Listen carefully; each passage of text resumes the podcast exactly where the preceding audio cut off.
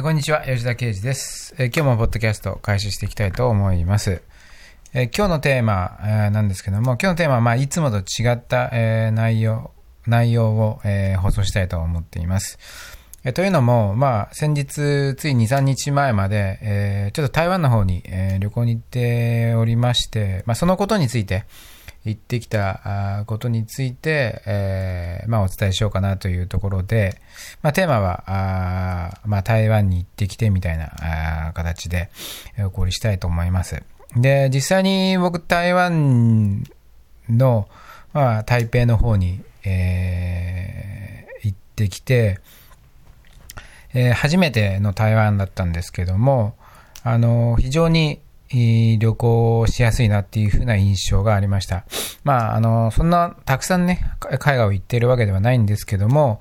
まあ、その中でも、あの、非常に日本に近くて、まあ、あの、まあ、親日家も多いみたいなね、こと言われていますけども、あの、まあ、人もすごい良くて、えーまあ、街歩いてても変な押し寄りみたいなのもないですし、えー何かわからないことがあったら、あ道尋ねたりすると、えー丁寧に教えてくれるしっていうような形で、えーでさらに、まあ、あの、日本みたいに、あの、地下鉄が非常に、あの整備されていて、そういった交通面のインフラ面も非常に整っているので、まあ、本当、あの周りはね、あの、中国語、漢字ばっかなんですけども、なんか日本をあの旅行しているのとそんなに変わらないなっていう風な印象がありました。で、まあ、唯一ですね、ちょっとあの危ないなと思ったところが、まあ、共通、あの、交通面。えーじゃあ車のね、交通量が多いっていうのが、あの、まあ、バイクも非常に多いんで、原付バイクが非常に多いんですけども、まあ、その辺が非常にね、えーちょっとしあの気をつけなきゃいけないなっていうところで、まあ、あの日本と違ってちょっと右車線っていうのもありますし、その辺もね、あのちょっと気をつけなければいけないかし、えーまあ、本当にバイクとかめちゃめちゃ多いので、まあ、あの信号というか交差点を渡るときは、すごいあのいつもより慎重になって渡る必要があるかなっていう、まあ、そこぐらいがね、ちょっと気をつけなければいけないかなっていうところで、まあ、あとは非常に本当に、あの楽しい、あの場所だったなっていうふうな印象がありました。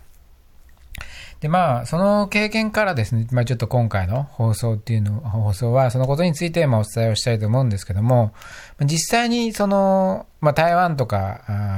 の旅行とかはですね、まあ、ネットで見てみると、まあ、まあ、すごい、あの、親日家の人も多いですし、非常に流行しやすいよっていうふうな、あの、情報っていうのが、たくさん出てるんですけども、まあ、実際にこうやって、あの、行ってみて、それを実感してみると、あ本当にそうだなっていうふうにして、あの感じました。で、まあ、今ね、あの、情、特にインターネットのが普及した、あーおかげで、いろんな情報だったり、えーまあいろんなね、あの、まあ映像、映像もそうですけども、YouTube YouTube とかにもいろいろ載ってますけども、そういった、あの、現地に行かなくてもいろんなことがわかるっていうことがあるんですけども、実際にその、あの、け、えー現地に行ってみて経験してみるっていうことによって、まあ、かなりね、あの、あまあ、その知識レベルで終わる、えーものを、その経験っていうものに落とし込めるっていうのは、やっぱ本当に全然違うなっていうふうに、あの、思った次第です。まあ、あの、ことね、その、インターネットが普及して情報が、えーただで手に入る、安く手に入るっていう、えーこの時代だからこそ、そういった、あの、情報っていうものの取り扱いってやっぱり難しくなってくる一面ってあると思うんですけども、まあ、その中で、あの、一番最も大事にしなきゃいけないなっていうことをですね、まあ、この台湾の旅行をですね、通して改めて思ったのが、あまあ、何かしらその、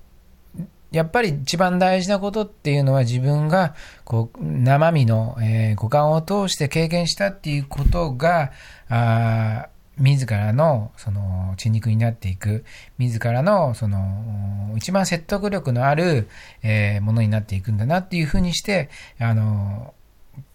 まあそういったね、あの経験を通す、経験を通したた情報っていうことが、えー、自らにとっては一番大事なんだなっていうことを、まあ、まあ、当たり前なことではあるんですけども、まあ、改めて、えー、実感したことになりました。ということで、まあ、あの、今回お伝えしたいのが、その、まあ、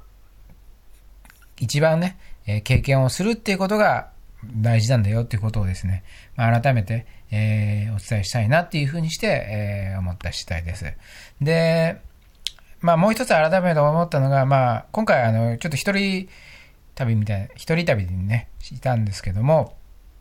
えー、まあ、改めてそういった、あの、いろいろと一人旅をすることによって、えー、見えてくるものというか、あのまあ、ちゃやっぱね、その日本を歩いている時よりは、あの緊張感がね、あのやっぱり出てきますし、その例えばまパスポート、パスポートを花見離さず、えー、持ってなきゃいけないし、え